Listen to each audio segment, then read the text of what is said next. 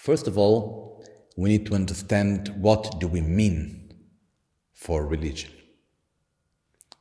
What do we understand as a religion? If religions are monotheistic or polytheistic religion, then Buddhism is not a religion because one or many gods are not at the center of Buddhism. It's not the point of which Buddhism talks about, and so on.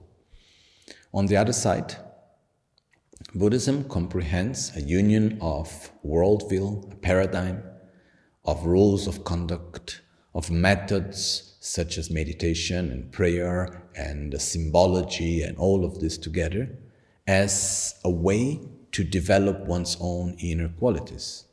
There is a process into that. And in this sense, yes, it's a religion. From my own understanding, there is a spiritual path which is the inner process of each one of us of development, of peace, of satisfaction, of wisdom, of overcoming our own defilements and conflicts.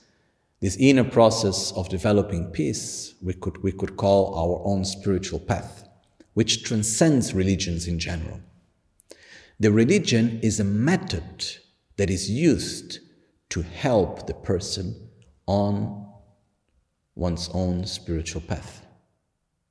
So Buddhism is a complete method with paradigm, with rules of conduct, with methodologies and ways of familiarization such as meditation and prayers and symbology and so on to help the person on one's own inner process of spiritual growth.